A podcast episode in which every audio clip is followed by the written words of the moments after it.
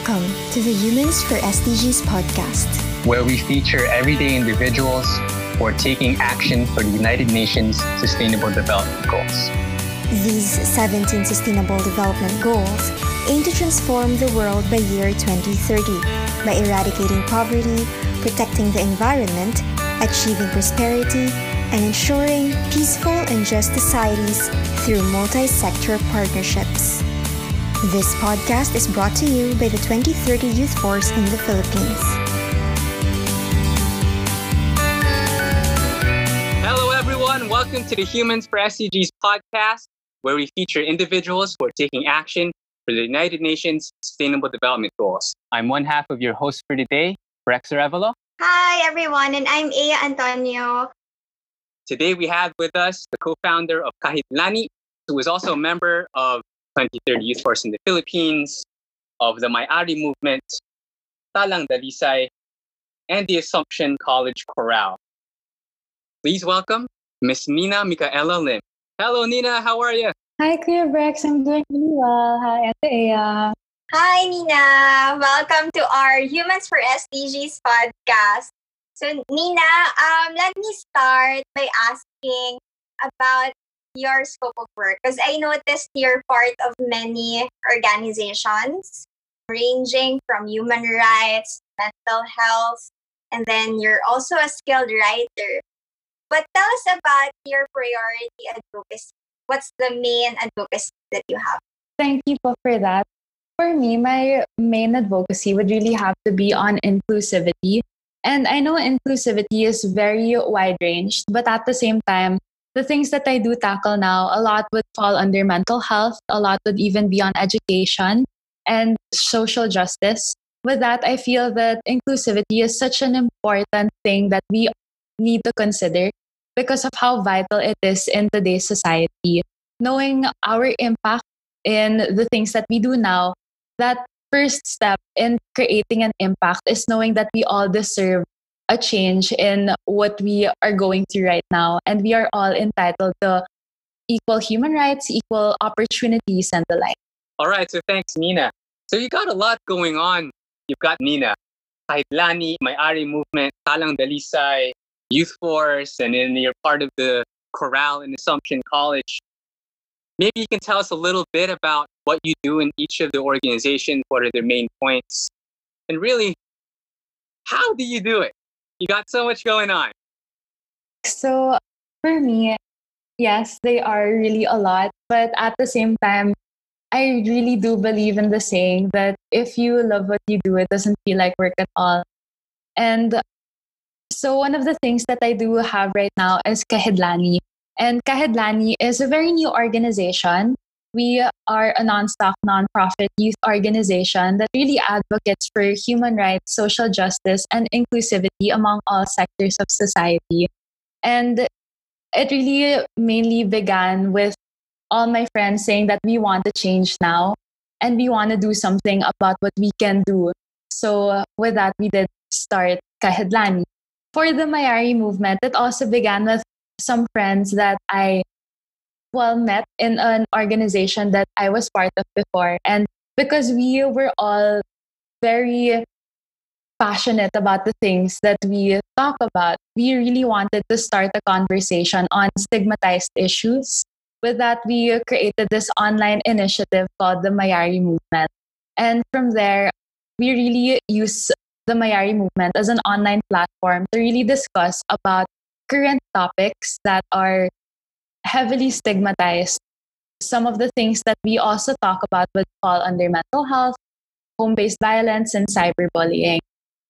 The other organization that I am part of, it's Talang Dalisay, and I really began to work in Talang Dalisay mainly because I'm really close to our founder. Her name's Macy Lee, and she told me about Talang Dalisay and how Talang Dalisay's main advocacy is really on mental health. And with that, I've really connected things like mental health, education, inclusivity, and human rights. With that, I think a lot of the things that I do now really fall under the things I've learned in all the organizations, especially as well in Youth Force, because Youth Force is my first organization that I joined. interesting. So Nina, I understand your central advocacy would be on including everyone across different sectors. But tell us about, maybe first, what does Kahidlani mean? That's a good question. Kahidlani is actually a combination of two words. It's from the Filipino word kahidlao and the Hawaiian word leilani. So kahidlao can be translated to a deep longing for something, while leilani means child of heaven. But lani can be directly translated to heaven. So we decided to mix those two words together for it to mean longing for heaven. And personally, for the core team and I, when we do think about heaven, it's actually having that level ground of getting equal opportunities with the things that we can attain. Okay, that's pretty deep. So the way I'm understanding this, Nina, is you came together as a bunch of friends. Maybe they're your classmates, maybe they're your personal contacts through different organizations. And as I'm hearing this, I'm reflecting back on my high school days, my college days, 2010 to 2014, I was an undergraduate. And at the time, I don't remember hearing much about volunteer organizations. And now there are movements like yours where we're seeing really more youth being involved in the volunteer sector and development sector. I'm just wondering, what do you think is the common denominator among you guys? What keeps you guys going? For me personally, if I do think of what kept me going, I really didn't have that main event in my life that really told me that, okay, I have to do this for this main reason. I think it's been a cultivation of all the things that I've gone through that made me feel like I should do something about it. And in my life, I have seen a lot of issues in our world today, and it's very wide scope. We have environmental issues, we have things on human rights, and we have a lot of things going on in our world today. But if I do a look at it in a very general idea, I think a lot of the people now, including my friends, the founders of Kahidlani as well, when we thought about it, what really kept us going was the idea that one day, something that we might do can create a major impact even on one person's life. And that's something that constantly keeps us going, the idea that we need to keep going, because even if it gets tiring, even when it gets a little out of hand, we know that we won't leave each other in this entire mess. We have to keep going because what we will do can make a change. And despite that being a little cliche that I've already also heard that making a change is impossible, it actually isn't. I do believe that change is super, super possible. And it's just a matter of saying yes to the things that you're offered or the things that you can do. I'm wondering what motivates you in terms of, like, you know, you have other things going on, you're studying, but how do you manage your time? I personally think that the way that I managed my time was really making sure that I make a priority list. And this priority list has always been, I make a lot of versions of it. I always have something written, I have something on my mind, or even something on my laptop or things like that. And I do know that in whatever sector in my life I want to do, or whatever I want to do in the future, I need to know, or I have to at least make a relation that everything that I do now makes a huge impact on whatever I want to pursue in the future. So when I do think about my academics, I really make sure not to lose contact with focusing on academics as well. Because I know that if I really want to do this change that I've been dreaming of, I know that I couldn't let my academics suffer as well. And at the same time, the thing that really motivates me, I think, would be my family. Because my family is a very strong, we're a pretty strong family when it comes to advocacies. I know every single person in my family advocates for something. My mom's also a volunteer for a mental health organization. My brothers, they're also very strong about their own personal advocacies, also my dad. And it just got me to a point where I felt that if my family could see it this way, then I could do it. And it just kept motivating me to do this major change together. Okay, that's interesting.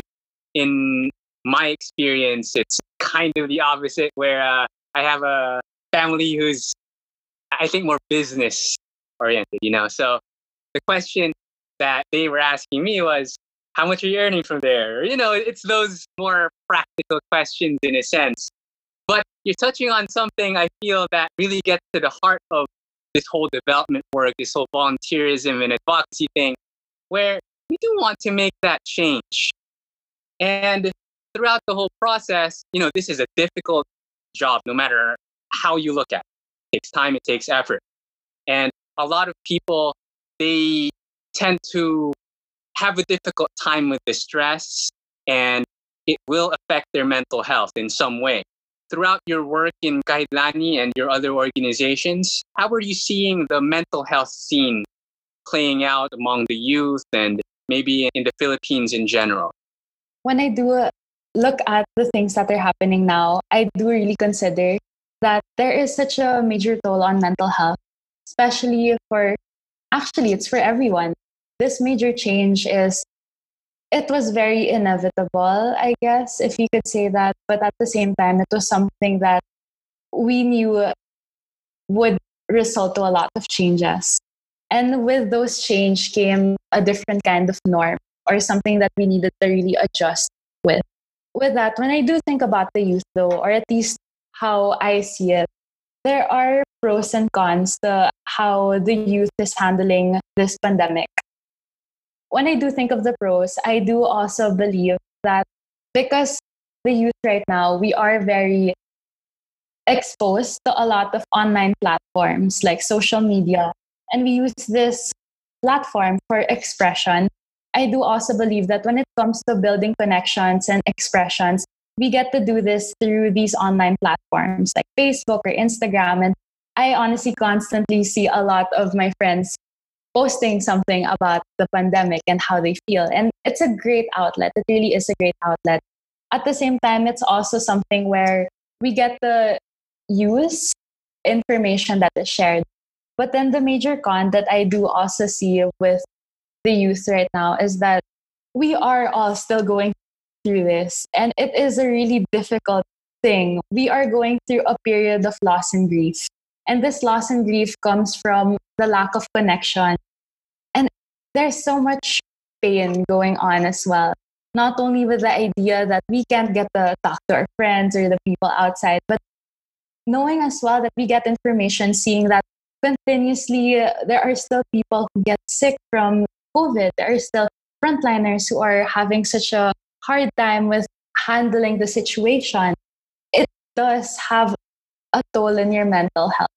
But despite that, I do still see that in general, or at least here in the Philippines, we are slowly trying to see that we are all trying to get by. We are all trying to find ways to cope and find ways to address what we are feeling. And I'm really glad as well that a lot of Filipinos also get to see now that aside from physical health, there is also such a great importance to prioritizing our mental health and seeing how much of an impact what our surroundings can do to our emotional state. I agree, no? I empathize also because it's not just about, you know, what's happening within you. Everything that you feel and everything that we feel, it's also affected by what's happening around us. And in turn, it's more challenging nowadays to balance everything emotionally and then still have to be productive.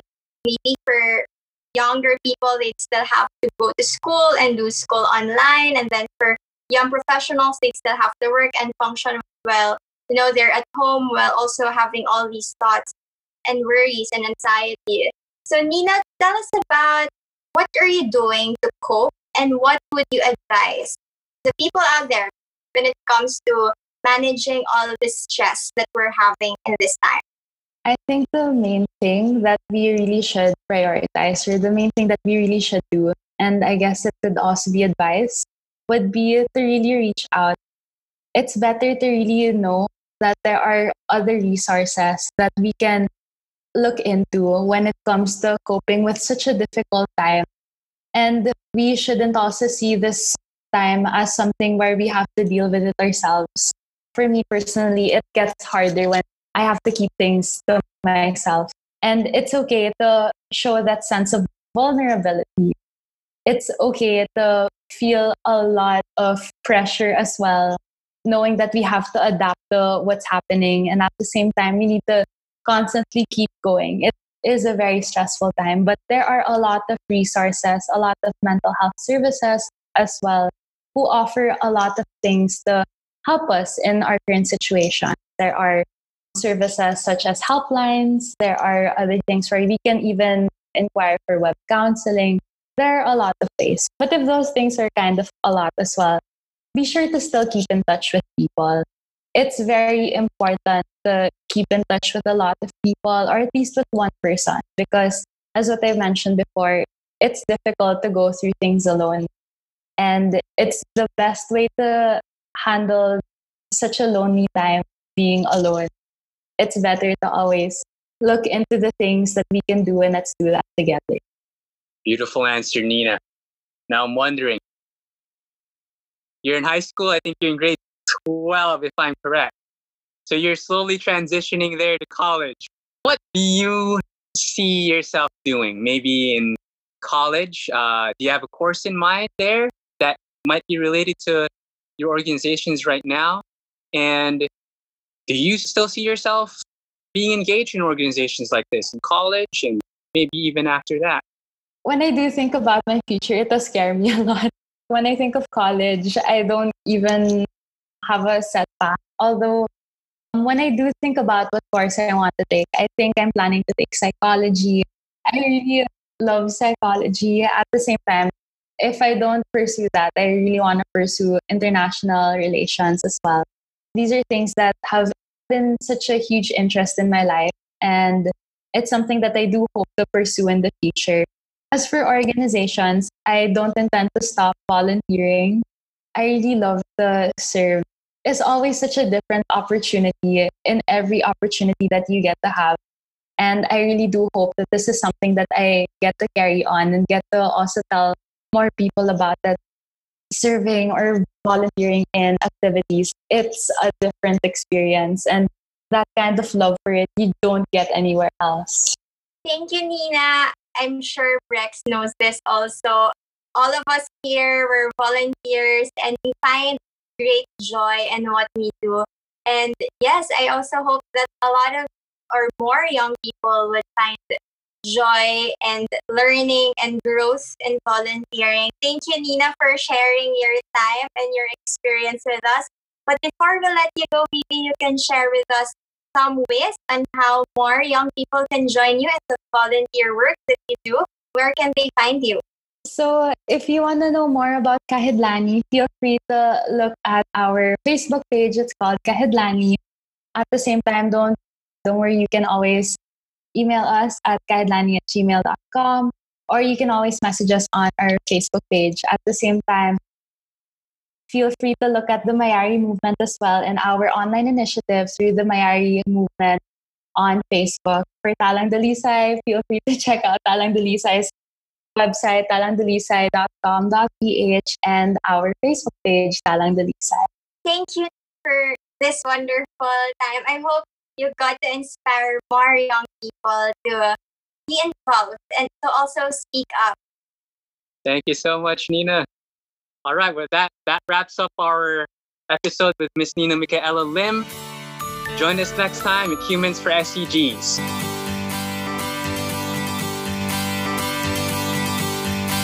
Thank you for listening to the Humans for SDGs podcast. This has been Rex Arevalo. This has been Aya Antonio. Please tune in to our next episode, where we will be featuring more individuals who are taking action for the UN SDGs. This podcast is brought to you by the 2030 Youth Force in the Philippines. Follow us on Facebook, facebook.com/YouthForcePH.